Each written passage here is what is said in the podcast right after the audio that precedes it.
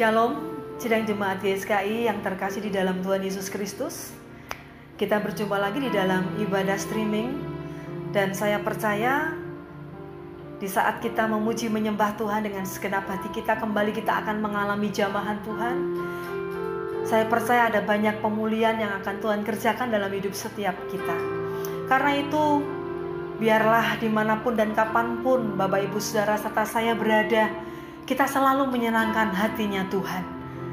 Kita boleh memberikan hidup kita bagi Tuhan, dan apa pun yang terjadi dalam kehidupan kita, kita tetap mau senangkan hati Tuhan. Mari kita memuji, menyembah Tuhan dengan segenap hati kita. Menyenangkan di mana pun dan kapan pun dalam segala perkara. Kami mau menyenangkan hatinya Tuhan.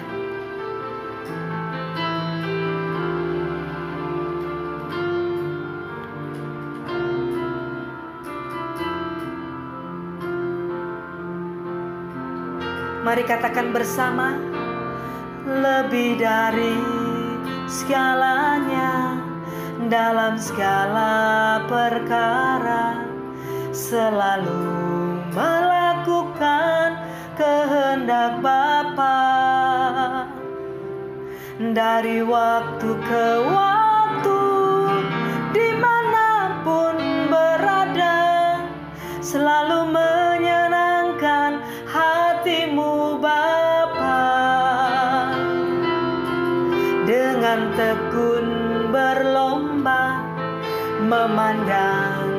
anak domba mengambil bagian dalam kekudusan. Tekadku mengenakan serupa Yesus Tuhan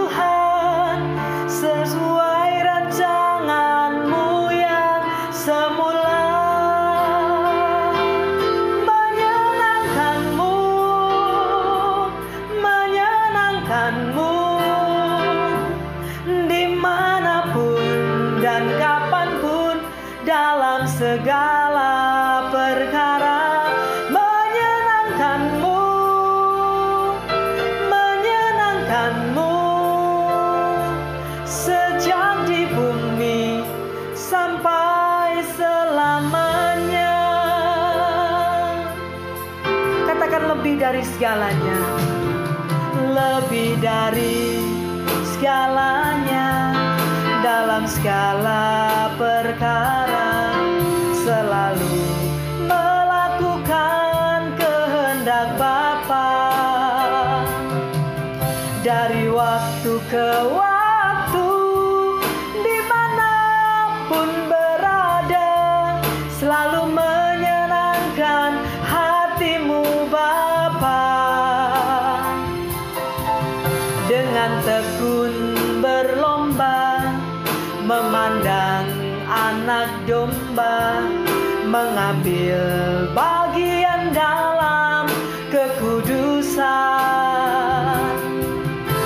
tekadku mengenakan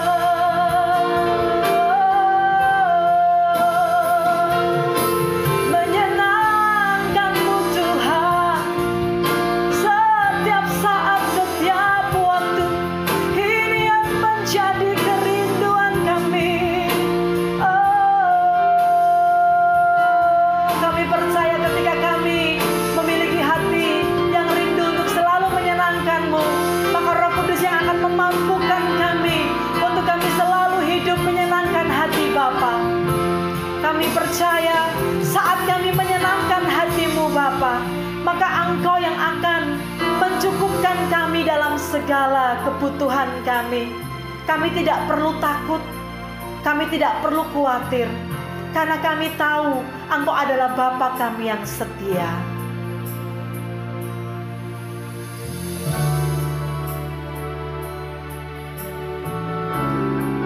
Terima kasih Tuhan buat segala kesetiaanmu dalam hidup setiap kami sampai hari ini. Thank you Jesus.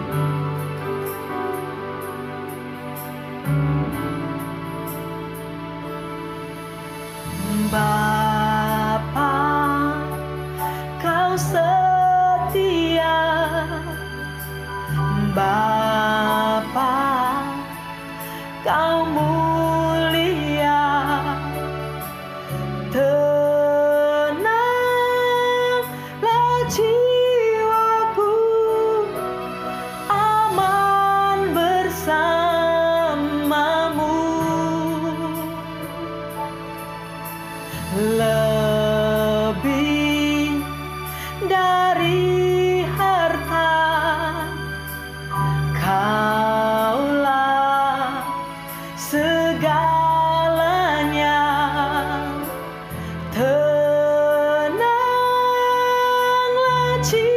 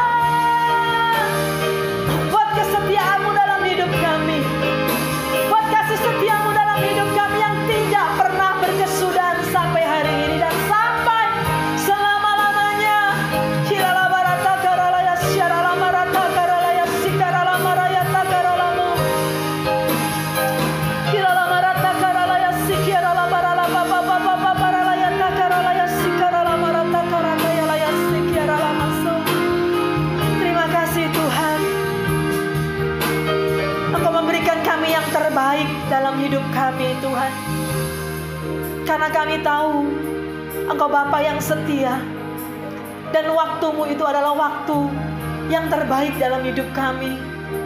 Engkau tidak pernah memberikan kami jawaban atas doa kami terlalu cepat atau terlambat. Engkau memberikan kepada setiap kami jemaatmu jawaban doa tepat pada waktunya. Ajar kami hari-hari ini menghargai waktu-waktu yang Tuhan masih berikan dalam hidup kami. Dengan hati yang selalu percaya, dengan hati yang selalu berserah dan menyembah Engkau. Terima kasih Tuhan.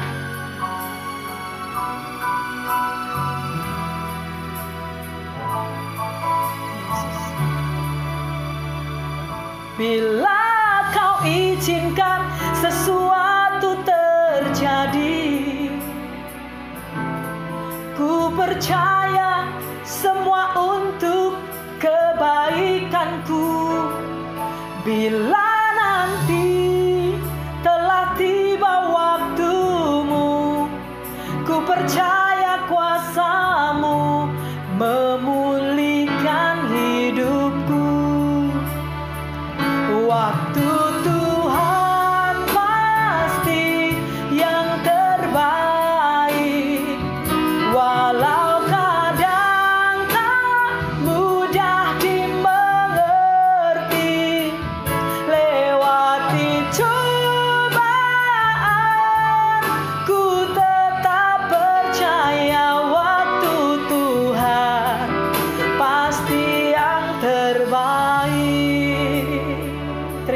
kasih Tuhan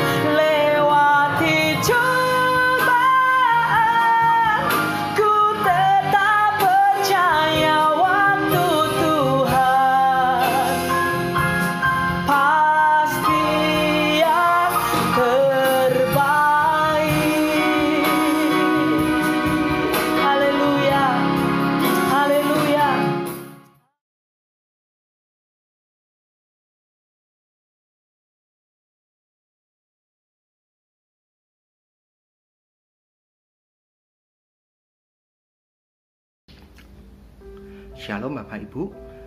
Sebelum kita mulai merenungkan sebagian dari firman Tuhan Mari kita persiapkan hati kita terlebih dahulu Dan mari kita akan bersatu dalam doa Tuhan terima kasih Kau telah berkati kegiatan kami sepanjang satu minggu yang telah lewat Tuhan. Terima kasih buat penyertaan-Mu dan buat segala berkat-Mu Tuhan. Sebentar Tuhan jika kami akan merenungkan sebagian dari firman-Mu Biarlah kiranya Tuhan juga akan persiapkan hati kami dan Tuhan persiapkan telinga kami untuk kami dapat menangkap pesan yang Engkau sampaikan kepada kami hari ini Tuhan. Terima kasih Tuhan, berkati jam pemberitaan firman-Mu ini dan kami berdoa biarlah kiranya firman-Mu yang ditaburkan dapat menjadi bekal buat kami dan dapat merema dalam kehidupan kami. Dalam nama Tuhan Yesus Kristus kami sudah berdoa dan mengucap syukur. Amin. Bapak Ibu, renungan pada minggu pagi hari ini saya beri judul Kenapa Tuhan? Ya, mungkin hari-hari ini banyak dari kita yang bertanya, ini ada apa? Ini kenapa? Apa yang terjadi? Kita sudah menjalani pandemi ini selama kurang lebih satu setengah tahun dan beberapa bulan terakhir ini grafik pandeminya tidak turun tapi malah cenderung naik dengan pergerakan penyakit COVID-19 ini makin cepat. Rasa-rasanya kita mendengar dulu temannya teman saya, temannya teman saya, papanya teman-teman saya itu meninggal karena COVID. Tapi mungkin hari-hari ini kita bisa mendengar, eh ternyata papanya teman saya, tantenya teman saya, kokonya teman saya, adiknya teman saya meninggal karena COVID-19 ini. Semuanya ada dan terjadi di dunia ini, saya percaya semuanya karena kehendak Tuhan. Jadi rasanya COVID ini benar-benar ada semakin dekat dalam kehidupan kita. Sebelum mulai firman Tuhan pada pagi hari ini, saya mau bersaksi sebentar Bapak Ibu. Jadi di awal bulan Juni yang lalu, Tuhan izinkan saya dan istri saya juga terkena virus COVID-19 ini. Puji Tuhan, kami telah sembuh dan kami sudah dinyatakan negatif sejak awal Juli kemarin. Tapi saya mau cerita sedikit Bapak Ibu. Jadi ketika kali pertama kali kami terpapar virus ini, sebetulnya kami juga nggak tahu kami kenanya dari mana. Saya itu pada tanggal 6 Juni ngerasa badannya panas. Jadi ketika badan saya panas ini, saya juga bingung. Kok tiba-tiba panas ya? Padahal saya nggak makan gorengan, saya nggak makan uh, makanan yang bisa nyebabin badan saya panas sebetulnya karena saya juga nggak makan aneh-aneh di hari Sabtu, hari Jumat atau hari Kamisnya. Tapi akhirnya waktu Minggu pagi itu saya minta istri saya tem, uh, saya cek suhu badan saya itu bisa sampai ke 37 setengah. 37 setengah dan nyaris 38, 37,9 dan saya bilang sama istri saya ini kayaknya demam deh saya Terus istrinya bilang, ya udah ke dokter aja. Jadi kemudian saya pergi ke dokter. Nah, paling dekat dari rumah saya itu pergi ke dokter di klinik Bina Sehat Bapak Ibu. Jadi saya pergi ke sana dan setelah dicek sama dokter, dokter bilang, oh nggak apa-apa kok pak, ini paling cuma radang.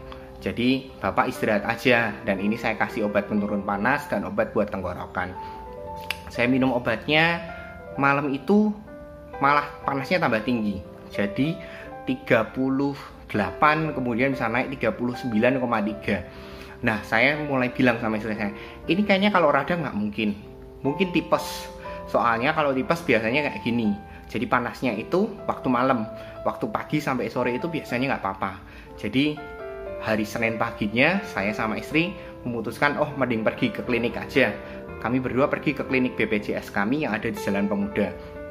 Dan sama saya bilang sama dokternya dok kemarin saya didiagnosa radang tenggorokan tapi kok panasnya nggak turun? Dari kapan pak? Ditanya dokter.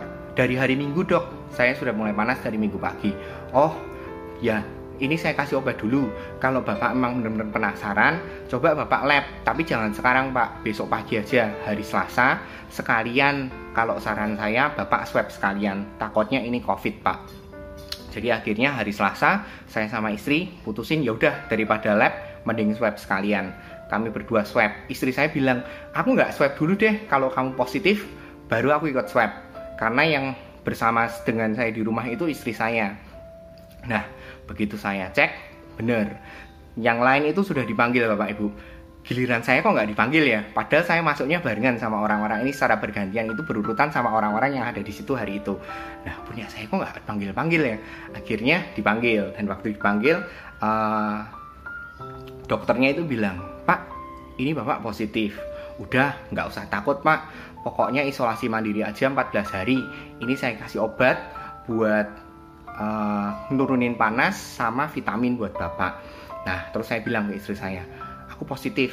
Kamu mending cek sekalian. Nah istri saya juga kebetulan swab sekalian dan dia juga positif. Lalu kemudian karena dari hari minggu badan saya sudah mulai panas itu saya sudah mulai lapor sama bos saya dan bos saya juga sudah mulai bilang dah malam hari ini papahmu jangan tidur dulu di rumah. Kamu mesti ngungsiin papahmu. Hari Senin kalau bisa kamu suruh papahmu atau kamu antar apa nyuruh papahmu minta tolong papahmu buat papahmu suntik di dokter langganannya ibu dia bilang seperti itu uh, minta suntian buat uh, pneumonia itu untuk radang paru-paru dan yang satu lagi minta suntikan vitamin D gitu katanya. Nah tapi papa saya nggak mau, tapi puji Tuhan papa saya mau saya ungsikan. Jadi saya bilang sama papa saya hari Minggu itu pak nginep dulu ya di hotel ini. Pokoknya daripada nanti ternyata aku covid, terus papa nanti ketularan. Nah akhirnya papa saya sejak hari Minggu itu sudah nggak lagi tidur satu rumah sama saya. Jadi di rumah tinggal saya berdua sama istri. Nah setelah selesai karena hasilnya saya sama istri itu sama-sama positif saya telepon papa saya pah ini hasilku sama I positif. Uh, papa bisa izin nggak sebentar ke sini sekalian papa cek? Takutnya papa juga positif. Nah hari itu papa saya izin pulang sama bosnya dan pergi ke klinik uh, yang sama dengan kami berdua terus dicek eh ternyata papa saya nggak positif. Jadi papa saya masih negatif waktu itu Bapak Ibu. Nah, seiring dengan berjalannya waktu, uh, saya tanya sama teman-teman saya yang pernah jadi penyintas COVID. Saya tanya, eh kamu dulu COVID gimana ceritanya? Dan dari beberapa penjelasan teman saya, teman saya saranin saya, Pak Yusuf, kalau bisa Pak Yusuf PCR sama ronsen. Soalnya kalau nggak ada PCR dan ronsen, rumah sakit pasti nggak bisa langsung terima. Tapi kalau ada PCR dan ronsen, nanti kalau amit-amit keadaannya Pak Yusuf jelek atau jadi nafasnya sesek bisa langsung masuk ke rumah sakit karena sudah ada syarat yang diminta sama rumah sakit. Nah, jadi mumpung badan saya masih kuat, berikutnya itu saya pergi untuk ronsen dan uh, apa PCR sekalian juga cek darah. Saya sama istri berdua. Nah, akhirnya setelah hasilnya keluar bener ya CT saya 32 CT istri saya ternyata 22 tapi istri saya sama sekali tidak mengalami gejala. Jadi mungkin semacam OTG atau dengan gejala yang paling ringan. Istri saya nggak panas sama sekali puji Tuhannya tapi dia cuma diare. Jadi berulang kali dia harus keluar masuk dari kamar mandi. Dan saya bilang diminumin obat, diminumin oralit, eh ternyata semuanya masih nggak konjet. Sampai akhirnya kami berdua putusin, udah deh, kalau kondisinya sama-sama kayak gini, ya udah mending kita ke rumah sakit sekalian. Saya masuk ke rumah sakit, bawa istri saya ke UGD. Sebelumnya saya telepon dulu ke rumah sakitnya. Yang dapat bisa dapat ke kamar itu waktu itu di Hermina. Jadi kami berdua pergi ke Hermina Pandanaran dan langsung dirujuk ke IGD. Begitu sampai di IGD, kami berdua dikasih infus dan langsung disuntik, dikasih injeksi obat. Nah, selang beberapa saat saya tanya istri saya, piye badannya, enak enggak? Uh, istri saya bilang, enggak apa-apa, ini sudah mulai enakan. Nah, akhirnya kemudian uh, malam hari itu saya disuruh mondok karena ternyata hasil ronsen di paru-paru saya sudah mulai ada flek dan nafas saya juga sudah mulai agak sedikit sesek. Jadi malam hari itu saya mondok, tapi istri saya disuruh pulang. Nah, kemudian keesokan harinya saya sudah ada di kamar rumah sakit.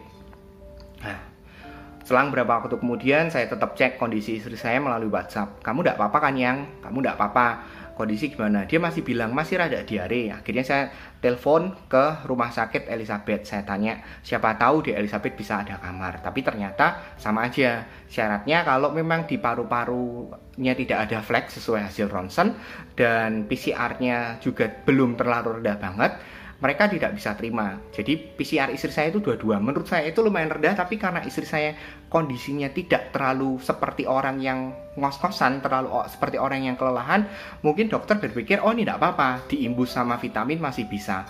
Jadi akhirnya ya cuman saya yang diputusin dirawat dan istri saya ke Elizabeth. Kemudian uh, karena di Elizabeth itu dokternya juga tanya, ibu kok mau nginep kenapa? Mending pulang aja. Ini saya kasih infus sama kayak saya kasih suntikan di hari berikutnya dan istri saya setelah terima infus dan suntikan itu badannya jadi sedikit lebih baik. Nah ketika saya merasa semuanya sudah oke okay, semuanya kayaknya ya sudahlah saya tinggal masa pemulihan di rumah sakit sampai nanti dokter boleh pulang. Saya ngerasa istri saya kondisinya baik-baik saja uh, dan kami bersyukur sekali kami punya banyak teman yang luar biasa mensupport kami, tetangga kami yang luar biasa, teman-teman sepelayanan yang luar biasa. Mereka kasih kami perhatian dan banyak kasih buat kami berdua. Jadi uh, makanan kami itu selalu ada dan selalu datang tiap jam makan. Kami nggak pernah minta, tapi selalu ada orang yang ngirimin kami makanan dan kami bersyukur untuk ini. Pemeliharaan Tuhan betul-betul sempurna dalam kehidupan kami berdua. Dan saya ngerasa, oh semuanya baik dan semuanya baik-baik saja. Lalu kemudian hari Senin berikutnya di tanggal 14 Juni papa saya telepon ke saya. Nyo, badan papa sakit, ini panas. Aduh, saya sudah pikiran, aku langsung bilang sama papa, pah pergi aja deh ke swab lagi coba dicek. Dan akhirnya betul papa saya ternyata positif. Dan papa saya positif akhirnya saya tanya sama papa saya badannya masih enak enggak pak masih bisa dibawa buat pergi enggak dan waktu itu ada dokter yang cukup terkenal di Purian Jasmoro yang katanya bisa nyembuhin covid tanpa perlu masuk rumah sakit saya bilang sama papa saya pak ke dokter ini uh, dokternya ada di blok N Nanti kalau papa sudah sam sampai sana bilang aja mau ngantri. Dokternya buka jam 5, tapi kata teman saya yang pernah antri di situ, pernah berobat ke situ, dari jam 3 itu antriannya sudah dibuka. Papa saya datang ke sana jam 3. Terus telepon saya, "Nyo, ini Papa nggak dapat kartu antriannya, katanya sudah habis." Dalam hati saya berpikir, "Wah, ini dokter luar biasa banget. Belum mulai praktek aja uh, kartunya buat ngantri aja sudah habis Bapak Ibu. Nah, akhirnya setelah itu saya bilang sama papa saya badannya papa enak ndak nek ndak enak ya wis besok pagi tak order ke Gokar papa pergi ke Hermina ini katanya suster di sini masih bisa ada kamar buat laki-laki ya karena kalau perawatan seperti ini kan bisa bapak ibu ya. Jadi laki-laki sama laki-laki perempuan sama perempuan. Satu kamar berdua kalau yang di Hermina. Nah kemudian akhirnya besoknya papa saya suruh ke Hermina dan papa masuk ke IGD saya bilang sama papa saya pak kalau bisa Papa bikin gara-gara deh dalam arti seperti ini Bapak Ibu. Pokoknya Papa minta tes ronsen, minta cek lab, cek darah, minta di tes apalah. Pokoknya biar Papa tetap ada di IGD dan gak disuruh pulang. Dan puji Tuhan malam hari itu Papa saya boleh dapat kamar karena setelah di ronsen juga ternyata Papa saya punya simptom yang sama dengan saya, punya kondisi yang sama dengan saya, di mana paru-paru Papa saya juga sudah mulai ada bercak Bapak Ibu. Jadi kemudian papa saya juga dapat kamar di rumah sakit. Dan saya berpikir lagi puji Tuhan Tuhan Yesus baik. Semuanya berjalan dengan baik. Tidak ada masalah sepertinya. Semuanya masih kami cuma tinggal tunggu waktu aja untuk kami sembuh dan bisa pulang dari rumah sakit saya dan papa saya. Sementara istri saya isoman di rumah. Akhirnya tanggal 17 waktu tanggal 17 itu siang-siang suster yang kirim makan ke ruangan saya bilang kayak gini mas ini kondisi papa kritis, kondisi bapak kritis. Saya kaget lu kenapa? Uh, saturasinya bapak tadi turun, sempat turun sampai di bawah 80. Aduh, saya sudah mikir dan saya cuma bisa berdoa karena saya tetap masih dalam isolasi. Saya nggak mungkin kunjungin ke papa saya, bapak ibu.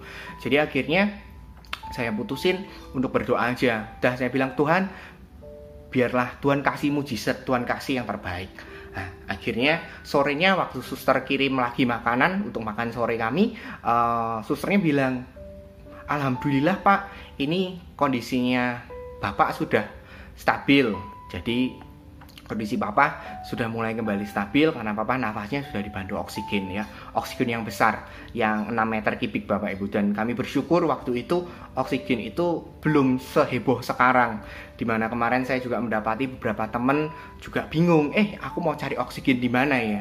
Mau isi ulang di mana? Sewa tabung di mana? Tapi waktu itu rumah sakit masih punya cukup stok bagi pasien covid untuk uh, pasien covid yang membutuhkan oksigen Nah setelah itu sorenya ketika visit dokter, dokternya nggak bisa datang. Jadi dokter yang biasa saya visit itu biasanya datangnya antara siang atau sore dan sore itu dokternya nggak bisa datang. Jadi susternya datang lagi dan bilang, Mas, ini dokternya mau ngomong uh, via WhatsApp call dan dokternya tanya, Mas Yusuf mau pulang nggak? Saya bilang, lo kalau boleh pulang saya mau pulang dok. Kalau menurut dokter kondisi saya sudah bagus ya saya mau pulang dia bilang ya udah ya ini nanti tak uh, buatin surat buat Yusuf bisa pulang hari ini. Nanti dilanjut dulu isomannya di rumah.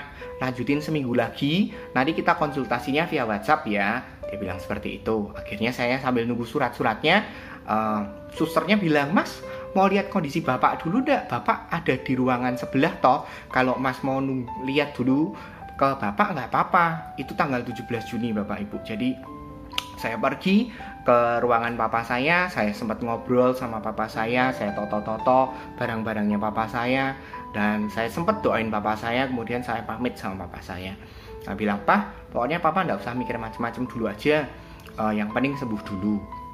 Akhirnya uh, malam itu saya pulang dan saya agak lupa kalau nggak salah waktu itu saya pulang itu dari rumah sakit itu sekitar jam setengah 10 atau jam 10 malam Bapak Ibu. Jadi nunggu surat-suratnya itu lumayan lama dari jam 6 atau jam 7 sampai jam 10 malaman sekitar 3 jam. Jadi kemudian saya pulang saya sudah bilang sama istri saya tolong siapin ember air panas di depan.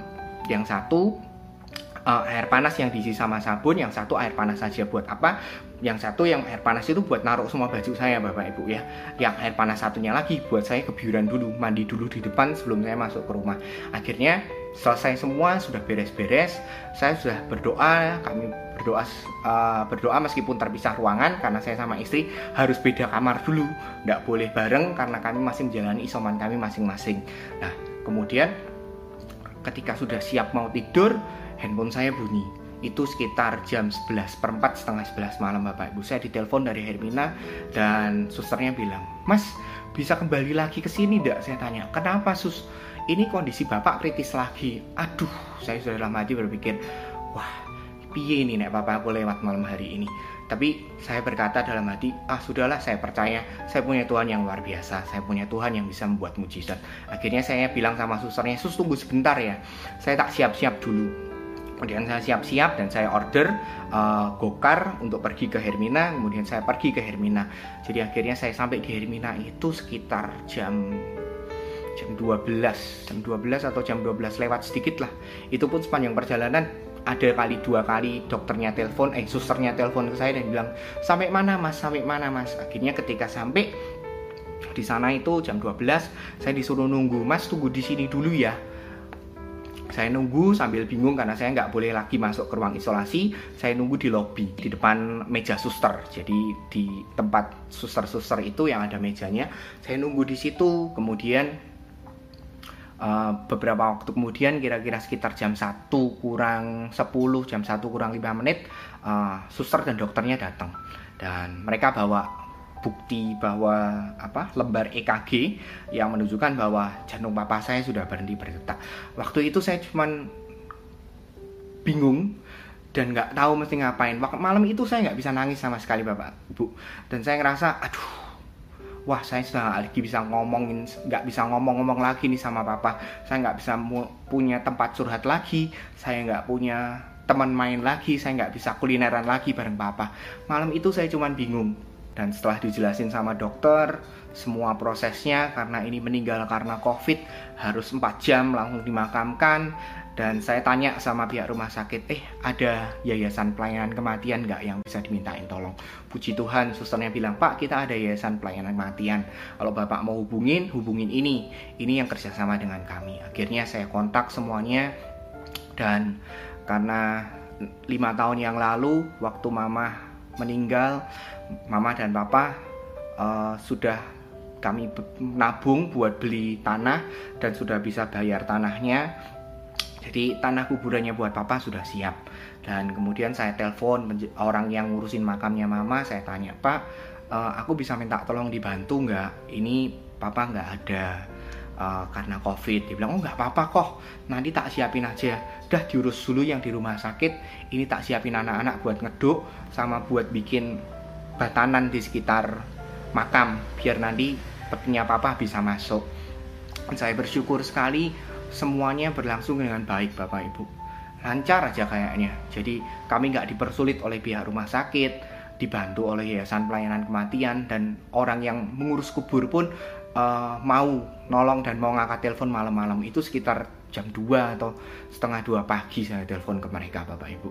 Dan saya bersyukur dan ketika saya nunggu jenazah papa saya dimandikan saya masih belum bisa nangis saya belum bisa ngapa-ngapain gitu. Tapi saya ngerasa bahwa ya ini yang terbaik buat papa. Uh, papa sudah happy papa sudah bersama dengan Tuhan di surga. Jadi saya ngerasa bahwa ya sekarang tugas saya harus nguburin papa. Pokoknya sampai lancar. Puji Tuhan semuanya berhasil dengan baik. Dan sambil nunggu uh, saya ngerasa uh, Roh Kudus ngajak saya untuk nyembah Tuhan Bapak Ibu. Dan saya ngerasa malam itu saya cuma berdoa sama Tuhan seperti ini Tuhan uh, biar semua prosesnya lancar dan aku cuma minta badanku gak kenapa-kenapa malam ini. Jadi saya waktu malam hari itu baru makan malam terakhir itu ya makan malam yang sore itu dikirim Bapak Ibu saya nggak makan apa-apa lagi habis itu dan itu malam uh, saya mesti ngurusin jenazah papa saya sama orang YPK itu sampai selesai jam setengah lima pagi. Hmm, saya ngerasa aduh badanku kayaknya bener-bener nggak kuat ini. Tapi saya berdoa sama Tuhan Tuhan kasih aku kekuatan biar aku bisa melalui malam ini dengan baik. Aku sehat aku pulang nggak bawa masalah buat istriku di rumah. Aku nggak jadi beban buat istriku pokoknya aku pulang sehat seger lah sama seperti kondisi waktu aku datang ke sini tadi ke rumah sakit ini nah puji Tuhan Bapak Ibu uh, saya diajar sama Roh Kudus buat nyembah. Saya ngerasa bahwa yuk nyembah Tuhan aja yuk. Tiba-tiba Roh Kudus ingetin saya tentang cerita Paulus dan Silas. Ya, mereka habis dipukuli, mereka habis disesah, mereka habis dianiaya ceritanya waktu itu. Tapi mereka memutuskan malam-malam itu tengah malam mereka menyembah Tuhan. Dan Roh Kudus ajarin saya hal yang paling penting. Kalau kamu mau nyembah Tuhan, belajar nyembah dengan hati yang paling tulus. Kamu datang aja sama Tuhan, nggak perlu bawa apa uh, kita seolah-olah mau menarik hatinya Tuhan supaya Tuhan memberkati kita. Seolah-olah kita mau ya mau hitung-hitungan sama Tuhan lah sambil ngomong Tuhan aku ini udah baik loh. Kok kayak gini sih? Kenapa Tuhan? Kenapa Tuhan? Jadi janganlah saya diajarin malam hari itu kita mau datang nyembah ya nyembah aja. Kita kasih penyembahan kita yang terbaik. Dan luar biasa Bapak Ibu. Malam hari itu saya ngerasa ada sesuatu energi baru yang terpancar dari dalam saya dan keluar. Rasanya ada ada pelukan yang hangat sekali memeluk diri saya dan saya ngerasa bahwa saya punya kekuatan baru dan saya nggak sendirian. Saya masih punya Tuhan. Meskipun Tuhan izinkan saya menghadapi badai, tapi saya nggak sendirian kok di badai ini. Saya punya Tuhan, saya punya Roh Kudus Bapak Ibu. Nah, sekian cerita saya Bapak Ibu dan mari kita mau sama-sama belajar uh, renungan firman Tuhan hari ini yang saya beri judul Kenapa ya Tuhan? Hari ini mungkin ada banyak dari kita yang masih berkata, "Kenapa? Kenapa? Kenapa?" Dan ada banyak kenapa yang masih kita tanyakan sama Tuhan. Ini apa tuh Tuhan? Aku sudah baik. Seperti yang tadi saya bilang ya saya sudah lakukan semua perintahmu. Kok Tuhan izinkan hal yang ini terjadi sama saya? Mari kita buka sama-sama di dalam Roma 8 ayat 28 Bapak Ibu. Silahkan diambil Alkitabnya atau Bapak Ibu yang mau pakai handphone silahkan pakai handphone. Saya mau buka Alkitab saya di dalam kitab Roma 8 ayat yang ke-8 Bapak Ibu. Saya akan bacakan bagi Bapak Ibu. Inilah Roma 8 ayat 28 kita tahu sekarang bahwa Allah turut bekerja dalam segala sesuatu untuk mendatangkan kebaikan bagi mereka yang mengasihi Dia, yaitu bagi mereka yang terpanggil sesuai dengan rencana Allah. Saya mau membagi tiga hal, ya mungkin ayat ini familiar dan mungkin beberapa hari ini kita sering lihat ayat ini siluran di feed Instagram kita atau mungkin di uh, halaman home Facebook kita ada banyak ayat-ayat ini yang ditulis sebuah ayat-ayat yang memberi penguatan. Nah, saya mau bagikan tiga hal pada pagi hari ini Bapak Ibu. Yang pertama adalah uh, kita tahu sekarang bahwa Allah turut bekerja dalam segala sesuatu untuk mendatangkan kebaikan. Yang pertama kita mesti sadari di sini adalah bahwa kebaikan yang Tuhan maksudkan di sini bukan apa yang selalu terlihat baik menurut mata kita. Ada hal-hal tertentu yang menurut mata kita mungkin saat ini nggak baik, tapi Tuhan izinkan terjadi dalam kehidupan kita. Kenapa? Ya karena itu yang harus kita lalui. Karena itu yang diperlukan untuk kita naik tingkat. Itu yang diperlukan untuk kita berjalan satu langkah lebih jauh, satu tingkat lebih intim lagi bersama dengan Tuhan Bapak Ibu. Ya, kebaikan kita mungkin semuanya nggak terlihat baik ya Bapak Ibu ya. Tapi itu yang Tuhan izinkan terjadi dalam hidup kita. Dan kita akan buka sama-sama dalam kitab kisah para rasul Bapak Ibu. Ini adalah sebuah kisah tentang pertualangan Paulus. Ya kita semua tentu tahu Paulus adalah rasul yang besar dan Paulus adalah rasul yang menulis bagian besar dari kitab perjanjian baru yang hari ini kita baca dalam Alkitab kita Bapak Ibu. Nah kisah para rasul pasal 28 ayat 1 sampai yang ke-10. Judul perikopnya berbunyi, Paulus di Malta. Saya akan baca sebagian-sebagian ya Bapak Ibu ya. Bapak Ibu boleh baca uh, di rumah nanti untuk diulang kembali. Paulus di Malta. Setelah kami tiba dengan selamat di pantai, barulah kami tahu bahwa daratan itu adalah Pulau Malta. Penduduk pulau itu sangat ramah terhadap kami. Mereka menyalakan api besar dan mengajak kami semua ke situ karena telah mulai hujan dan hawanya dingin. Ketika Paulus memungut berkas ranting-ranting dan meletakkannya di atas api, keluarlah seekor ular bludak karena panasnya api itu, lalu menggigit tangannya. Kita akan stop sampai di sini dulu Bapak Ibu. Jadi ceritanya di ayat di pasal yang sebelumnya uh, Paulus dan tahanan-tahanan lainnya ini mengalami karam kapal Bapak Ibu dan satu-satunya cara buat mereka semua selamat ya mereka harus berenang ke daratan. Nah ternyata di daratan ini namanya Pulau Malta Bapak Ibu dan Paulus uh, berusaha menyelamatkan teman-temannya yang sama-sama orang yang dalam tanda kutip tahanan ya Bapak Ibu ya. Mereka diselamatkan dan mereka akhirnya semuanya bisa sampai di Pulau Malta dengan selamat. Nah, hal yang menarik di sini adalah ketika karam kapal, mungkin Paulus berkata, "Aduh, kenapa ini terjadi?" Ya, aku kan sudah pelayanan, aku sudah melakukan hal yang baik dan waktu itu ceritanya Paulus itu mau pergi ke Roma, Bapak Ibu. Jadi endingnya itu harusnya di Roma, bukan di Malta. Tapi kadang ada waktu dalam kehidupan kita, kita tahu nih Tuhan itu mau bawa kita ke suatu tempat yang indah, suatu tempat yang menurut kita oh, itu gue banget. Itu tempat yang pasti Tuhan sediakan buat saya. Itu Tuhan tem tempat terbaik yang Tuhan sediakan buat saya. Tapi kadang sebelum kita sampai di sana, kita diizinkan Tuhan untuk lewat sebuah pulau yang namanya Pulau Malta. Ada beberapa orang yang bilang padang gurun. Kita belajar untuk memasuki lembah kekelaman. Ini adalah tempat-tempat di mana Tuhan izinkan kita menerima proses Bapak Ibu. Dan luar biasanya ketika Paulus mau menyalakan api, tiba-tiba ada ular yang menggigit tangannya Paulus ya saya akan lanjutkan pembacaan firman Tuhan Bapak Ibu. Mulai dari ayat 4.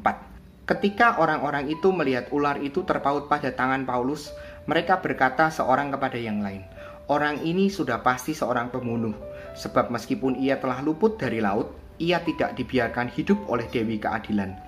Tetapi Paulus mengibaskan ular itu ke dalam api, dan ia sama sekali tidak menderita sesuatu. Ayat 6. Namun mereka menyangka bahwa ia akan bengkak atau akan mati rebah seketika itu juga.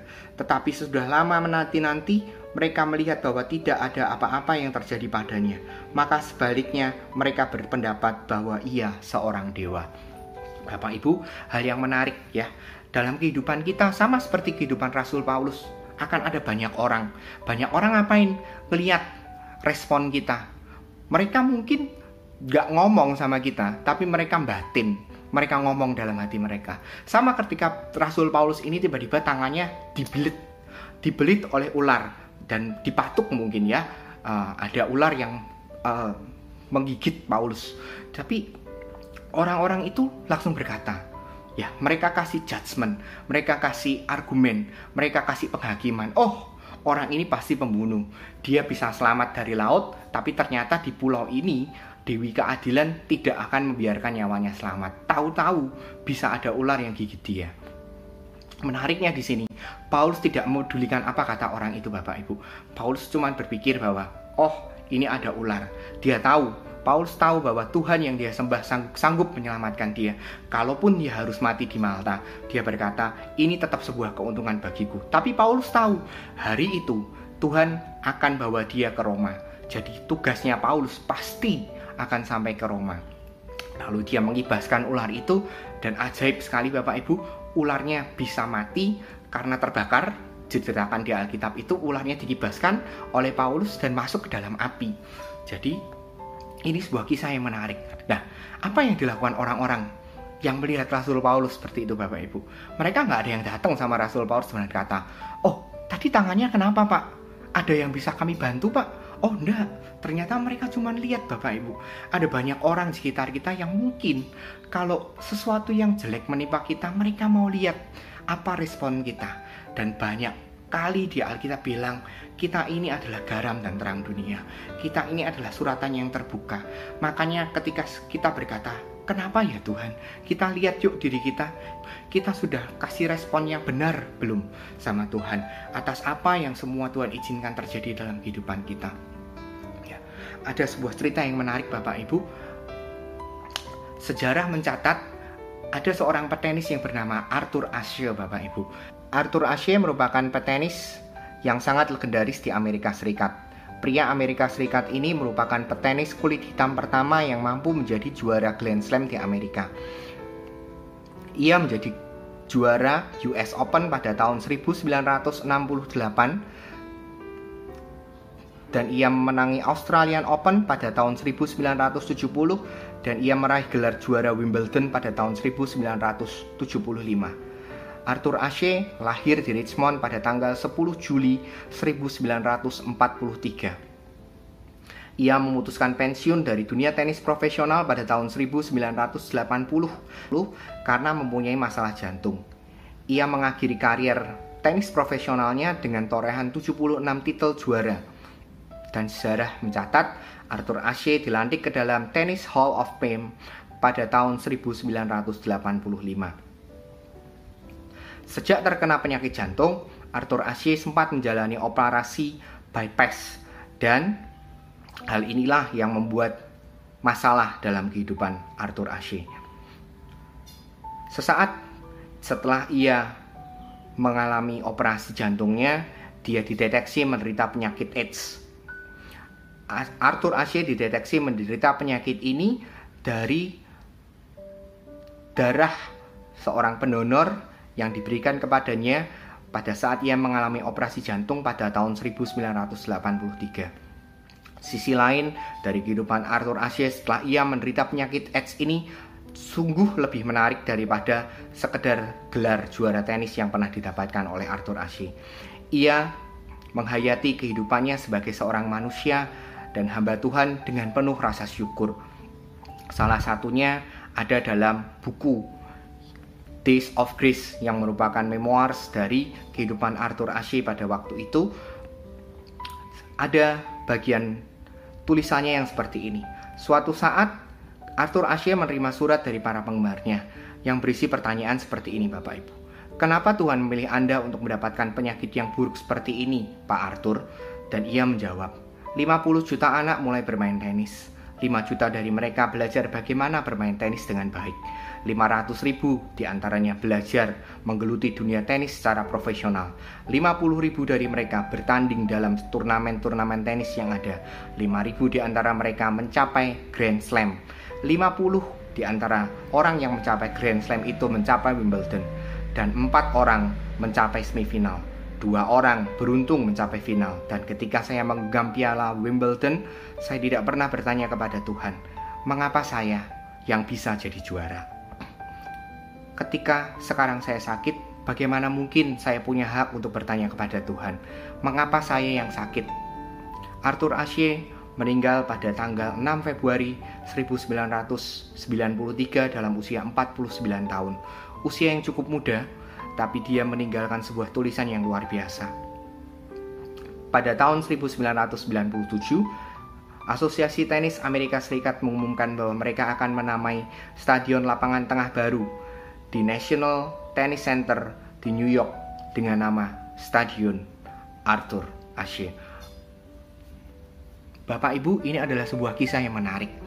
Berapa dari antara kita yang bisa berkata seperti Pak Arthur Ashe ini? Ketika Tuhan mengizinkan sesuatu yang buruk terjadi kehidup, dalam kehidupan kita, masihkah kita melepaskan hak kita untuk bertanya, kenapa ya Tuhan? Kenapa harus saya? Padahal, kalau boleh jujur, ketika kita mendapatkan berkat dari Tuhan kita nggak pernah berpikir kayaknya saya nggak layak dapat berkat ini. Kayaknya ada orang lain yang lebih layak daripada saya. Hidupku belum 100% bener kok Tuhan. Kok Tuhan kasih saya berkat ini? Mungkin kita nggak ngomong seperti itu dan kita akan berkata bahwa oh saya punya Tuhan yang luar biasa. Saya punya Tuhan yang memberkati saya.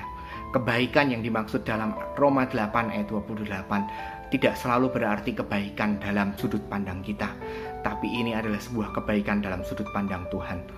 Ada waktu di mana Tuhan mengizinkan hal buruk seolah-olah buruk terjadi dalam kehidupan kita, karena Dia tahu hal ini yang akan mendewasakan iman kita. Hal ini yang akan membawa kita untuk lebih kenal dengan Tuhan, kenal dengan Tuhan yang sebenarnya, bukan kenal dengan berkat-berkatnya. Itu yang pertama Bapak Ibu, supaya kita mengerti bahwa kebaikan yang dimaksud dalam Alkitab ini adalah kebaikan Tuhan dari sudut pandangnya Tuhan, bukan dari sudut pandang kita. Kemudian hal yang kedua adalah Tuhan ingin kita kenal Tuhan dengan lebih dalam lagi.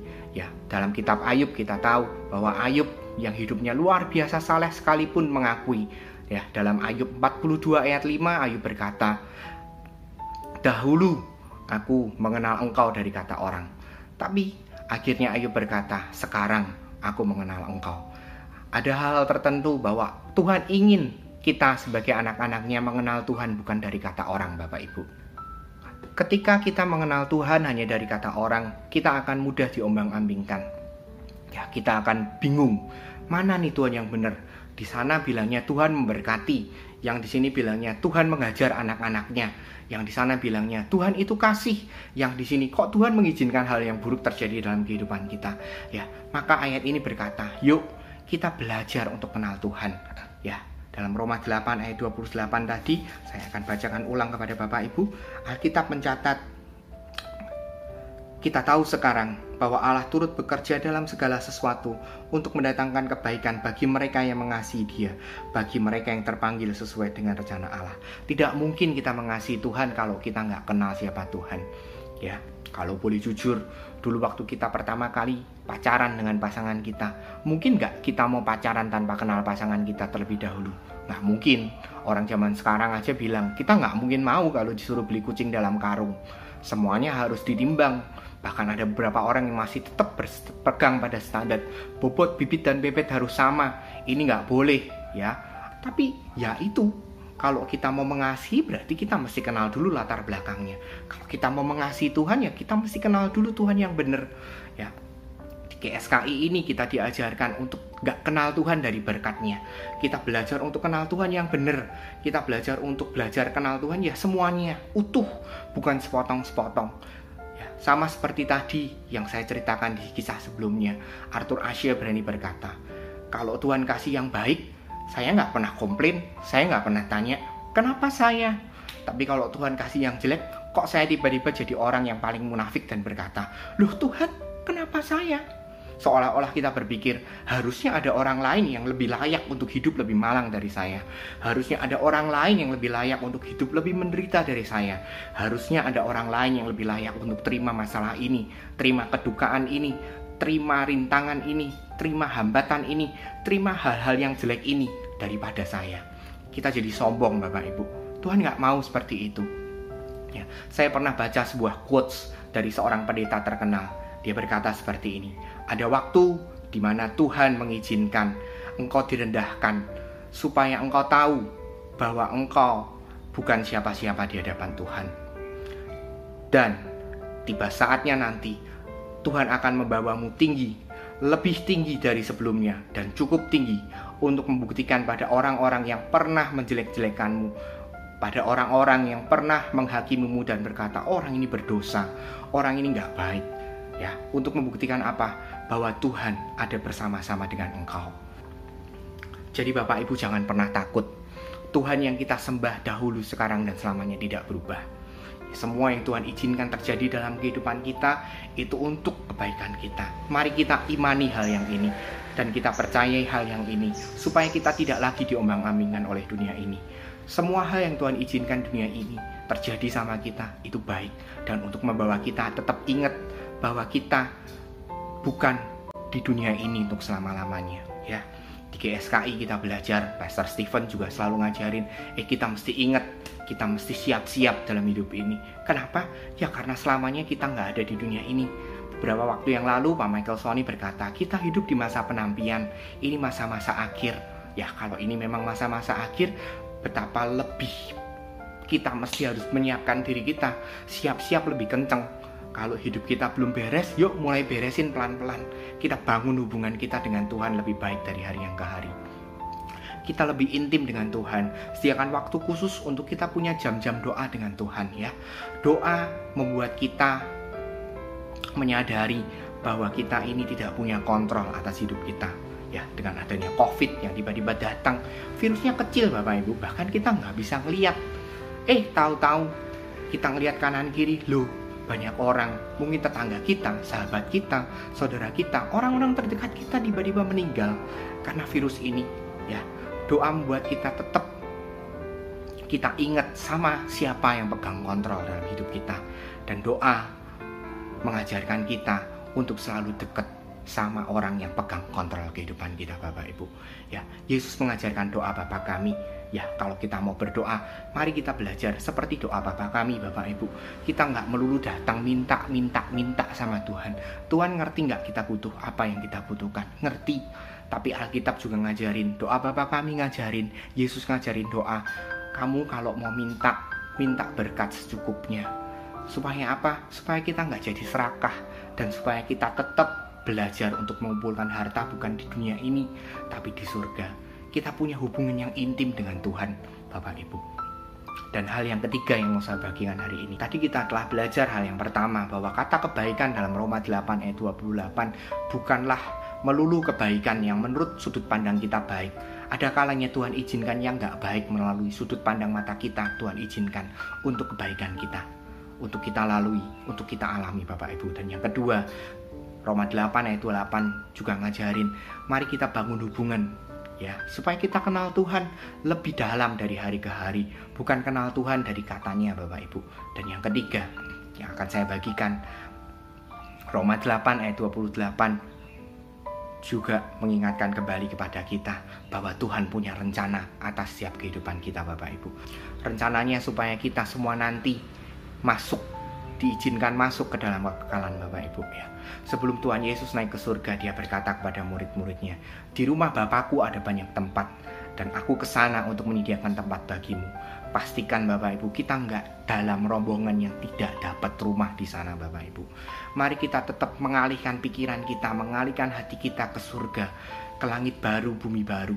Supaya apa? Ya supaya kita layak untuk kita dapat tempat di surga yang mulia Bapak Ibu orang-orang yang diizinkan Tuhan untuk pergi lebih dahulu mendahului kita, mungkin papa kita, mungkin mama kita, mungkin saudara-saudara kita, om, tante, teman-teman, sahabat kita, mereka sudah happy di sana Bapak Ibu. Yuk kita juga pastikan hidup kita juga berakhir di kekalan, bukan berakhir di tempat lain Bapak Ibu ya. Ini adalah rencana Tuhan yang luar biasa. Ketika Tuhan bilang, "Rencanaku adalah rencana penuh damai sejahtera." Rancanganku adalah rancangan bukan rancangan kecelakaan. Ini yang Tuhan mau. Semua anak-anaknya yang mengenal Dia, mengasihi Dia, berakhir di kekekalan bersama-sama dengan Dia. Mari kita pastikan Bapak Ibu bahwa kita juga akan ada di sana suatu hari nanti. Kita beresin hidup kita, kita cek and recheck mana yang belum benar, mana yang harus kita tingkatkan lagi supaya kita dapat skor yang layak di hadapan Tuhan. Jangan cuma berlomba mengumpulkan harta di dunia ini, tapi marilah kita juga berlomba untuk mengumpulkan harta di surga. Ya, biarlah sama seperti tadi Paulus. Kita akan kembali sebentar ke kitab Kisah Para Rasul 28 Bapak Ibu, tinggal kurang tiga ayat.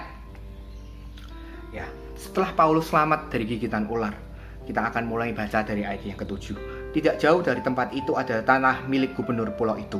Gubernur itu namanya Publius. Ia menyambut kami dan menjamu kami dengan ramah selama tiga hari. Ketika itu ayah Publius terbaring karena sakit demam dan disentri. Paulus masuk ke dalam kamarnya. Ia berdoa serta menumpangkan tangan ke atasnya dan menyembuhkan dia. Sesudah peristiwa itu datanglah juga orang-orang sakit lain dari pulau itu dan mereka pun disembuhkan juga. Mereka sangat menghormati kami dan ketika kami bertolak, mereka menyediakan segala sesuatu yang kami perlukan. Ajaib Bapak Ibu, ketika Tuhan memanggil kita untuk menghidupi rencananya. Lihat sama seperti Paulus. Ya, ayat ini berkata Paulus menyembuhkan banyak orang di Pulau Malta. Ya, Alkitab tidak mencatat secara jelas di tangan sebelah mana yang digigit oleh ular. Tapi anggaplah Paulus sama seperti saya yang dominan menggunakan tangan kanan.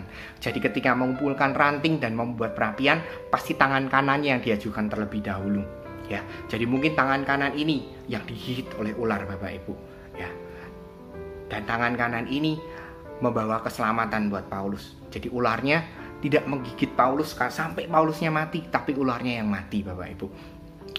Dan dengan tangan yang sama, tangan yang tadi digigit ular, seolah-olah tangan ini tadinya hampir mati. Ya. tangan yang sama. Kalau kita menyembuhkan orang, kita berdoa tumpang tangan pasti pakai tangan kanan ya. Kita orang Asia, kita berdoa menggunakan tangan kanan untuk menyembuhkan. Jadi saya pikir waktu itu mungkin seperti ini.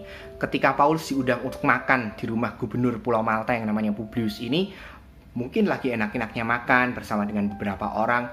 Paulus ngeliat ada orang yang didorong pakai kursi roda atau ada orang yang jalannya kesusahan atau ada suster yang lalu lalang ya. Mungkin aja kan ini imajinasi saya. Kemudian Paulus tanya siapa yang sakit? Di rumah ini ada orang sakit toh? Siapa yang sakit? Kemudian gubernur ini Pak Publius bilang kepada Paulus oh iya ayah saya yang sakit. Dan Paulus bilang boleh nggak saya doain bapakmu? Boleh nggak saya doain ayahmu? Dan Publius bilang oh silahkan dan dengan tangan yang tadi digigit ular Paulus mendoakan bapak dari Publius ini, ayah dari Publius ini, dan disembuhkan. Bapak Ibu, akan ada waktu di mana Tuhan izinkan kita memiliki pulau Malta kita sendiri, memiliki padang gurun kita sendiri.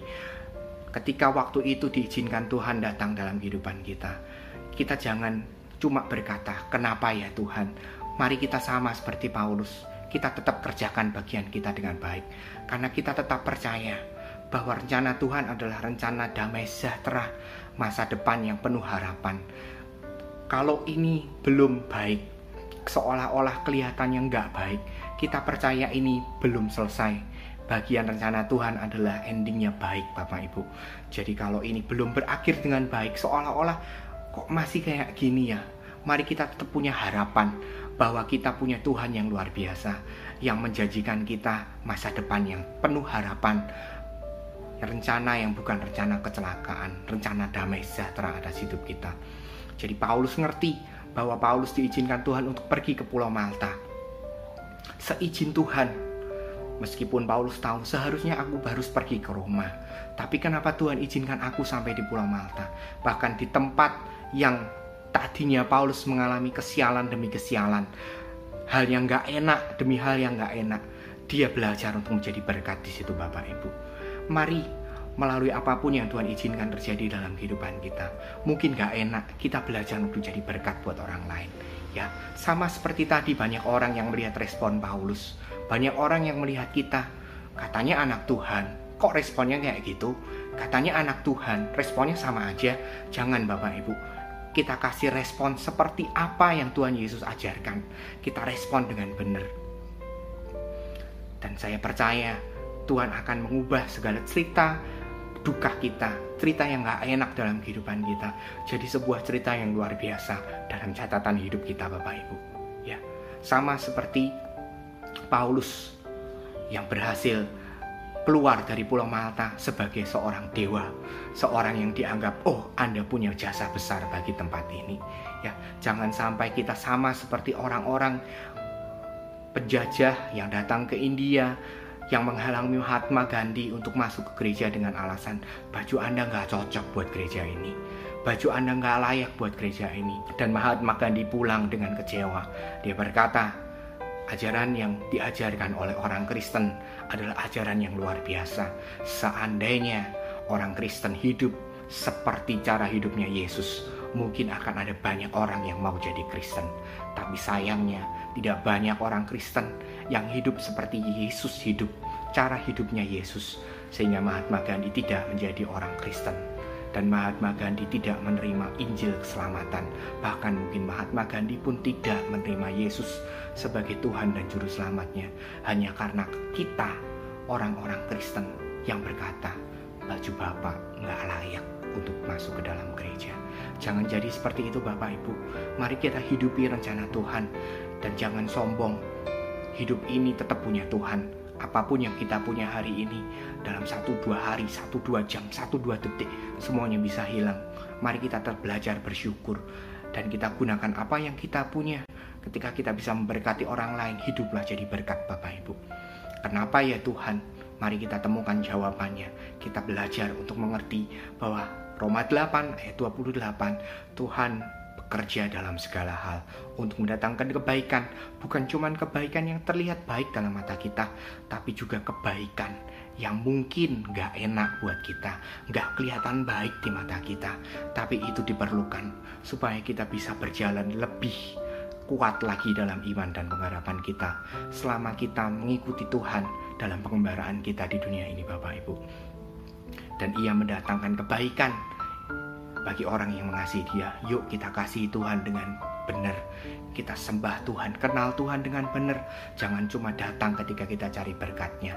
Mari kita datang dan bangun hubungan intim dengan Tuhan setiap hari, setiap pagi, setiap kita bangun pagi kita merasa bahwa saya mesti bangun hubungan dulu dengan Tuhan pagi hari ini. Dan mari kita hidup sesuai dengan rencana Tuhan. Tetaplah jadi berkat, senggak enak apa pun kehidupan Bapak Ibu. Belajarlah jadi berkat dan belajarlah jadi orang yang memberkati sesama kita.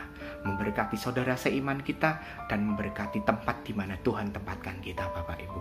Amin. Mari kita akan berdoa.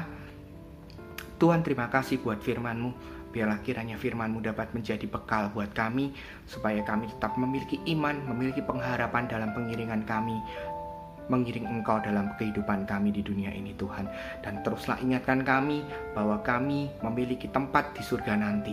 Biarkan kami belajar untuk mengumpulkan harta di surga, tempat di mana ngengat tidak dapat merusaknya dan pencuri tidak dapat mengambilnya ya Tuhan. Ajar kami untuk bertumbuh dari hari ke hari dengan pemahaman Injil yang benar dan biarlah kiranya Tuhan juga berkati apa pun yang kami kerjakan sepanjang satu minggu yang ke depan Tuhan. Terima kasih Tuhan, berkati kesehatan kami semua dan kiranya Tuhan proteksi setiap kami dan keluarga kami dan orang-orang yang mendengarkan firman ini pada pagi hari ini. Terima kasih Tuhan, dalam nama Tuhan Yesus Kristus kami sudah berdoa dan mengucap syukur. Amin. Tetaplah berjuang dan tetaplah memiliki iman dan pengharapan dalam Tuhan Bapak Ibu. Tuhan Yesus memberkati dan semoga Bapak Ibu sehat selalu. Haleluya.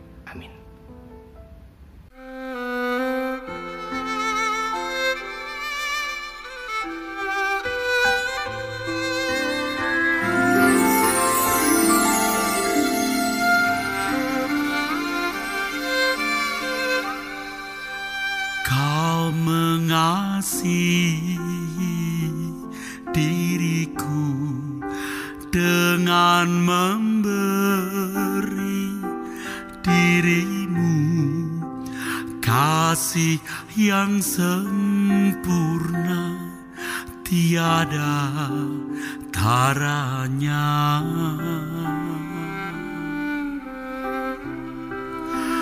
Tak akan pernah ku dapati kasih yang seperti ini ku rasakan selalu hanya dalam dirimu.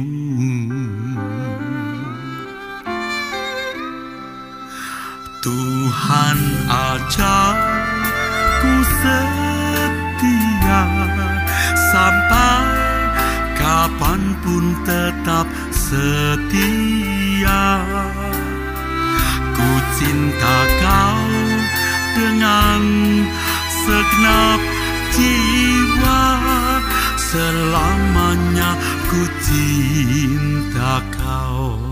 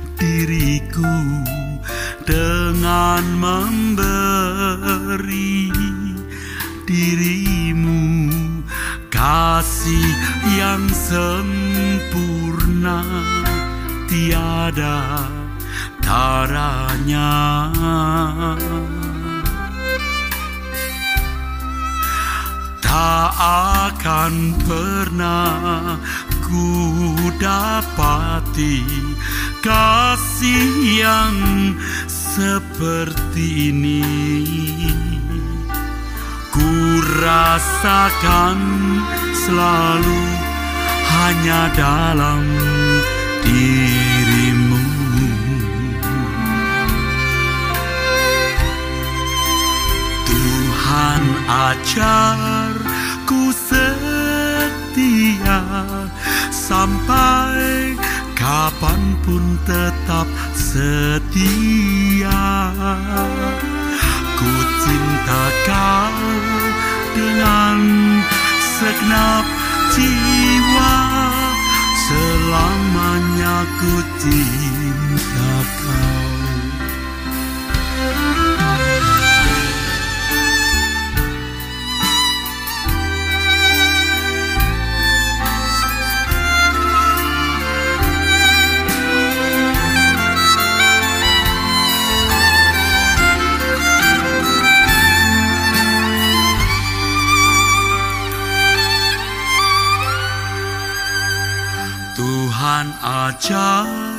ku setia sampai kapan pun tetap setia.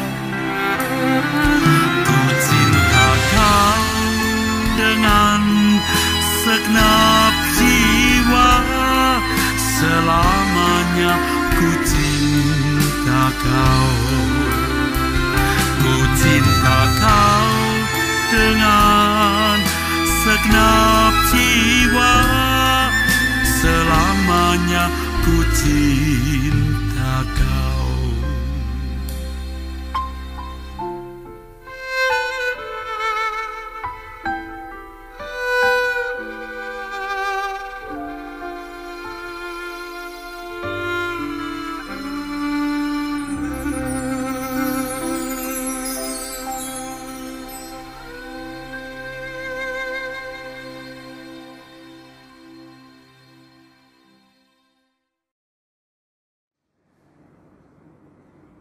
Bapak Ibu dikasih oleh Tuhan, angkat kedua tanganmu, terima berkat yang daripada Tuhan.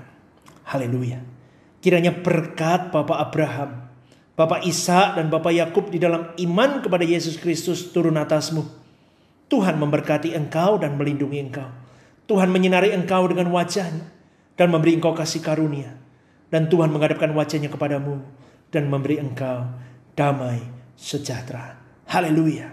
Amin. Amin.